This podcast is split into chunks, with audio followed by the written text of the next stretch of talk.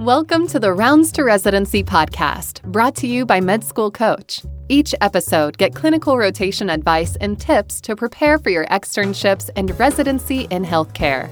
We interview preceptors and physician educators who will prepare you for your rotation and improve your clinical experience. Now, here's your host, Chase DiMarco. Jeremy Toffle is a pediatrician in the Nebraska area and runs the Imperfect Dad MD blog. Through this material, he helps to bring his parenting and medical experiences together to let parents know that they are not alone in the struggle. Jeremy, how are you doing today? I'm good. How are you? Pretty good, pretty good. I'm glad we could get this scheduled. We've been chatting a lot online on social media for some time, and I really think that it'll be interesting to get some of your thoughts. And we haven't really had too much pediatrician input on the show in the past too. So I think there's going to be a lot of valuable material that you can add for the audience for med students in the clinical education sphere. But I do want to start off with the new icebreaker question for this season, which is how are you changing medicine or medical education for the better? I think for me, when you look at medical education, especially in the realm of pediatrics, I think if you're still a med student going through your rotations, you quickly learn how different your uh, pediatric rotation is than some of the other ones. You know, when you're on surgery, when you're in family practice, internal medicine, some of that stuff blends. But pediatrics has its own kind of area that it goes sometimes. And so I think trying to help med students uh, and even residents when they get there get more comfortable with that's important. I think one of the big things we don't talk about a lot in medicine is the fact that we get all this information. We study for tests. We read these books, and we're, we're told this is how you do it. Follow this flow diagram, and that's we learn quickly outside of med school. That's not how life is, and that's pretty prominent, I'd say, in pediatrics as well. You know, there's all these developmental milestones and what you're supposed to do at two months and four months and six months with your babies. And really, in real life, it just doesn't always work out that way. So I think sometimes making sure from the medical training side, it's yeah, this is the stuff you need to know but this is the stuff you're going to learn if you decide to go this route too so. And you probably brought up the bane of my existence in my pediatric studying was that developmental chart oh, yeah. that and the vaccine chart. Just... oh yeah the vaccine chart always it's a, it's a good time. You learn it. You, it's repetition i guess. It is. I mean i can understand how you would know it if you're doing it every day for a long period of time but when you're trying to just learn it for the boards for some school exam it's just rote memorization. It's huge list of very yeah exactly. Bane of my existence. Pediatrics in general is kind of a scary one for some students. You get in there you've been reading about pediatric patients and the different kinds of things you need to look for in that type of rotation but when you're actually there and you're working with kids with infants and toddlers and also the parents sometimes are kind of scary then it's just a very different experience than you probably think about beforehand. And I don't know, were you like that when you first got into it, or what made you really say, yeah, this is for me? I've always been pretty comfortable with kids. You know, growing up and then through high school and college, I did a lot of camps and camp counseling through either churches or other organizations where I just really mm. enjoyed interacting with kids. And I wasn't taking care of infants during that time. So, you know, the first diaper change is always interesting. But I think with it, it's one of those things that you get comfortable with, like with everything else. And the more you do it, the more you get comfortable with it. It's it doesn't take too long a time to see how hard it is to hold a baby. And at first, you feel like you're going to break it like a vase, and then the next time you're messing with its legs like it's a chicken wing, and you're trying to break it off. So it's you know it's one of those things that you get comfortable with the more you mess with it. So I remember before med school, I was a phlebotomist for almost two years, and that was the scariest part. Was going into the you know, like the neonatal units and having to draw blood on these fresh babies just came out. They don't have veins yet. I can imagine that there are just so many more terrifying procedures that have to be done to the pediatric population. Do you have one in particular, maybe you saw during residency or something that really stands out to you? I mean, from a procedural standpoint, I think that was one of the things that actually drew me to pediatrics too. Is there's so many different things that you see in pediatrics from a procedure side that you don't see anywhere else in medicine. I mean, when you talk about, like you said, with the new babies, the neonates, the NICUs, putting in an umbilical line, or you know, you're trying to get an IV in a kid and you can't get it in the hand. Okay, you're going to put it in their head, and you're going to do it there instead. You know, it's that you're not doing that a lot of other places. I think one of my other ones that I really that stood out to me a lot that I enjoyed was I did a pediatric ophthalmology rotation and seeing kids get the muscles of their eyes cut back and resized to get their eyes to line up better. That's you know that's something you don't talk about a lot in medicine unless you have a reason to. And so when you get to go in and actually see that procedure, it's pretty cool. Jeez, yeah, that sounds a little intense. That's yeah. not one I came across in my in my rotations for sure. And you work in is it the community pediatrics? So he, I'm in Omaha, and so we have a um, children's hospital system here, and so I work in one of the outpatient clinics there and doing general pediatrics.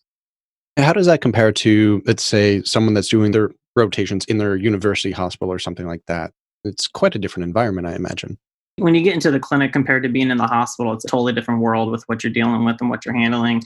I think one of the things that I struggled with early on in, in my medical school rotations is you have so many hospital rotations. You get so comfortable with, oh, I'm going to order this lab or I'm going to do this test or I'm going to do this imaging and it's going to, you know, give me information. In the outpatient world, you really don't have that. You know, I mean, you could, you can do it, but you're not supposed to rely on it. I mean, really, most of your time is history and physical, history and physical. I mean, that's really the prime skills that you have there. And you try to minimize the amount of labs and imaging, all that stuff you do. And so when you're not used to that and you first get out into that world, it's not uncommon to have a med student come in for a rotation and be like, "Oh, this kid's sick. What do you want to do?" And they're like, "Oh, let's get a CBC." And it's like, "Yeah, no, we can't do that." It seems like there probably are some certain personality traits or something that would make someone more prone to go to pediatrics. I know a lot of students I went to school with said they wanted to do pediatrics until their pediatric rotations. then they kind of decided not to. And that's just a couple week rotation. That's not even seeing the bulk of the experience. Even a lot of my family members said, You're great with kids. You should go into pediatrics. Like, no, no, that, that doesn't sound right for me. Do you think there are certain traits, or maybe it is more the experiences, like you had so many experiences as a counselor and everything growing up, that really put someone into that sort of specialty? I think that's a really great question. I think you can look at pediatrics and assume like, oh, everybody's in there bubbly. They can all make animal puppets and this and that and blah, blah, blah. But really, I mean, just in my training with residency and even working where I work, it's such a wide range of personality types that are doing it. You kind of touched on this earlier. The parents are sometimes the hardest part. I think one of the reasons I went into pediatrics is because I had a hard time with adult patients because they wouldn't follow what you did and do what you did and listen to what you did. You know, with kids, it's not their fault if their diet stinks because the parents are the ones giving them that diet. And so it's easier to I think to empathize sometimes with the kids and then just learning how to manage and not so much manage, that's probably the wrong word, but work with the parents in terms of trying to do more of the right stuff at home compared to the stuff they probably shouldn't be doing. So that's a big thing. I think that's being able to you're almost playing the middleman between the kids and the parents sometimes in some aspects. And so it's I think being comfortable with that and knowing that that's part of it is a big thing. Did you know you can find and schedule your own clinical rotations? Students can reach out to preceptors nationwide and schedule their own rotations. You can even refer a friend, earning you credit towards clinical externships of your choosing. Go to findarotation.com for more information. That's Find a Rotation, your medical and healthcare clinical rotations platform. Is there anything in particular that you find is the hardest aspect of the specialty in general? I think anytime you have a kid who's really sick and you have to deal with the morbidity of that or the mortality. I mean, I, I remember every patient I've ever taken care of from med school all the way up through now who died. The ones that stick with you the most, I think, are kids.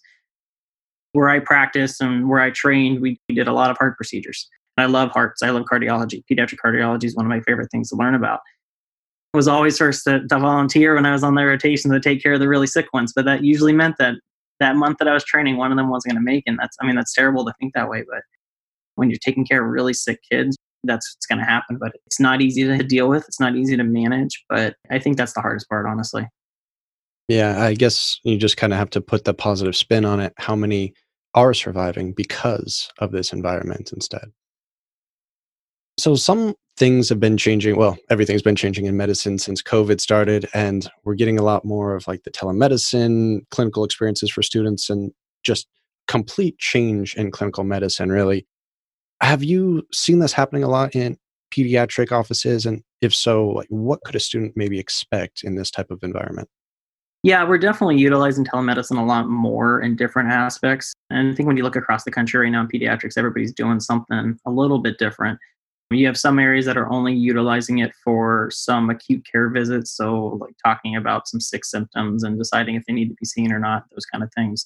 And then you have other places that are doing wellness checks. So, they're doing their healthcare visits via Zoom or via whatever in terms of telehealth to do these visits with the caveat that you're going to bring them in a few months later to do the physical exam. And so, everybody's kind of doing it a little bit different. So, what we've been doing, we've been doing a lot of more visits like that for kind of low key sick visits like rashes and those kind of things, but then also for kids who are on long term medications, ADHD, anxiety, depression, that kind of stuff. And so I think that's pretty helpful because those kids a lot of times don't need to be in the office. And so I think that's kind of opened the eyes up from a lot of providers in terms of using telehealth and the benefits of it because those visits the parents like them, the kids like them. They don't have to get out of their house, out of their beds. They can hop in the car from school and just sit in the car with mom or dad and go through the visit real quick and get back. Well, they might not like getting back into school, but the parents do. So I definitely see some swings there. And I definitely think once everything starts to calm down from the pandemic side of things,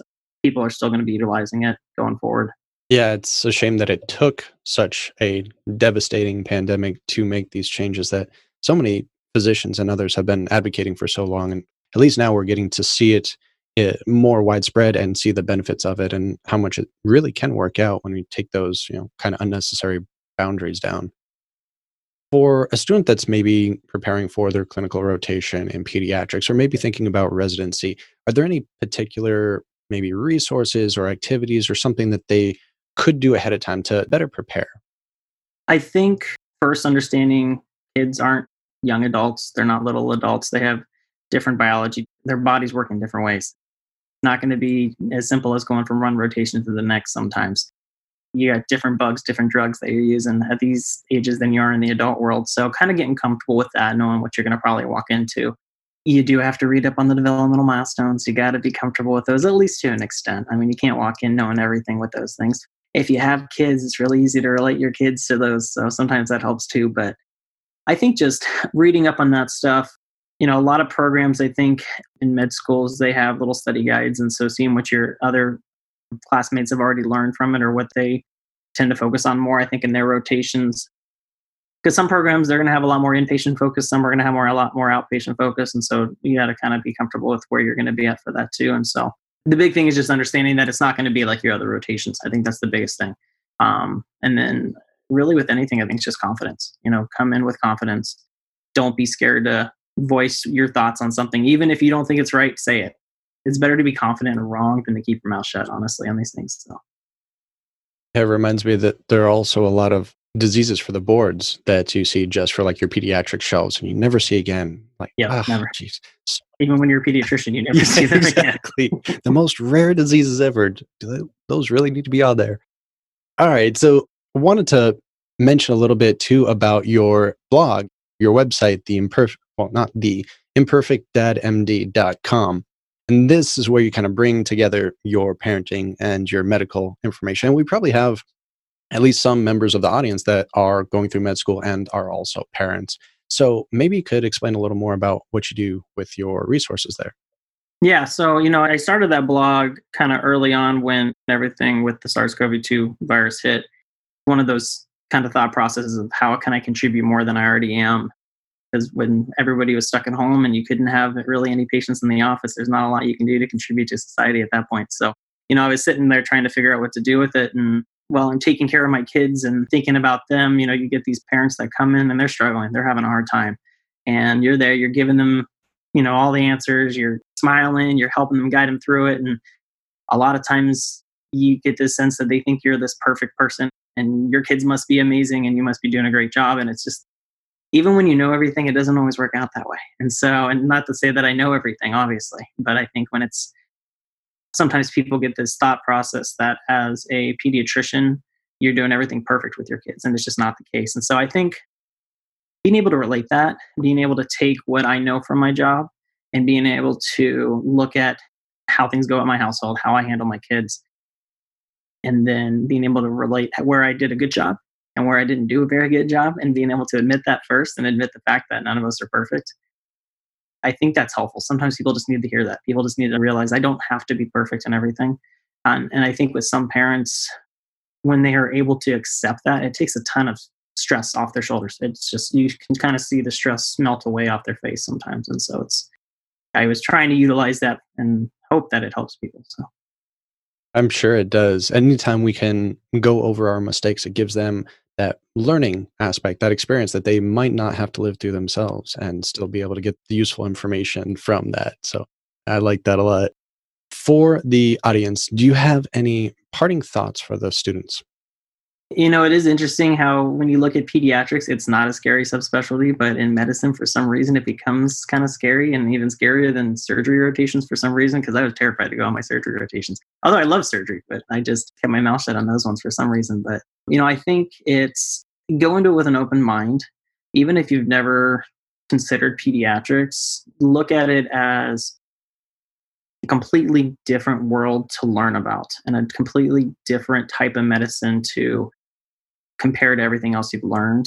And uh, you know, when you look at adult medicine, there's so many cofactors into lifestyle and exercise. And, and not to say that it's not with kids, but smoking, drinking, all this stuff, how's it affected their health? You know, when you look at kids, it's a blank slate.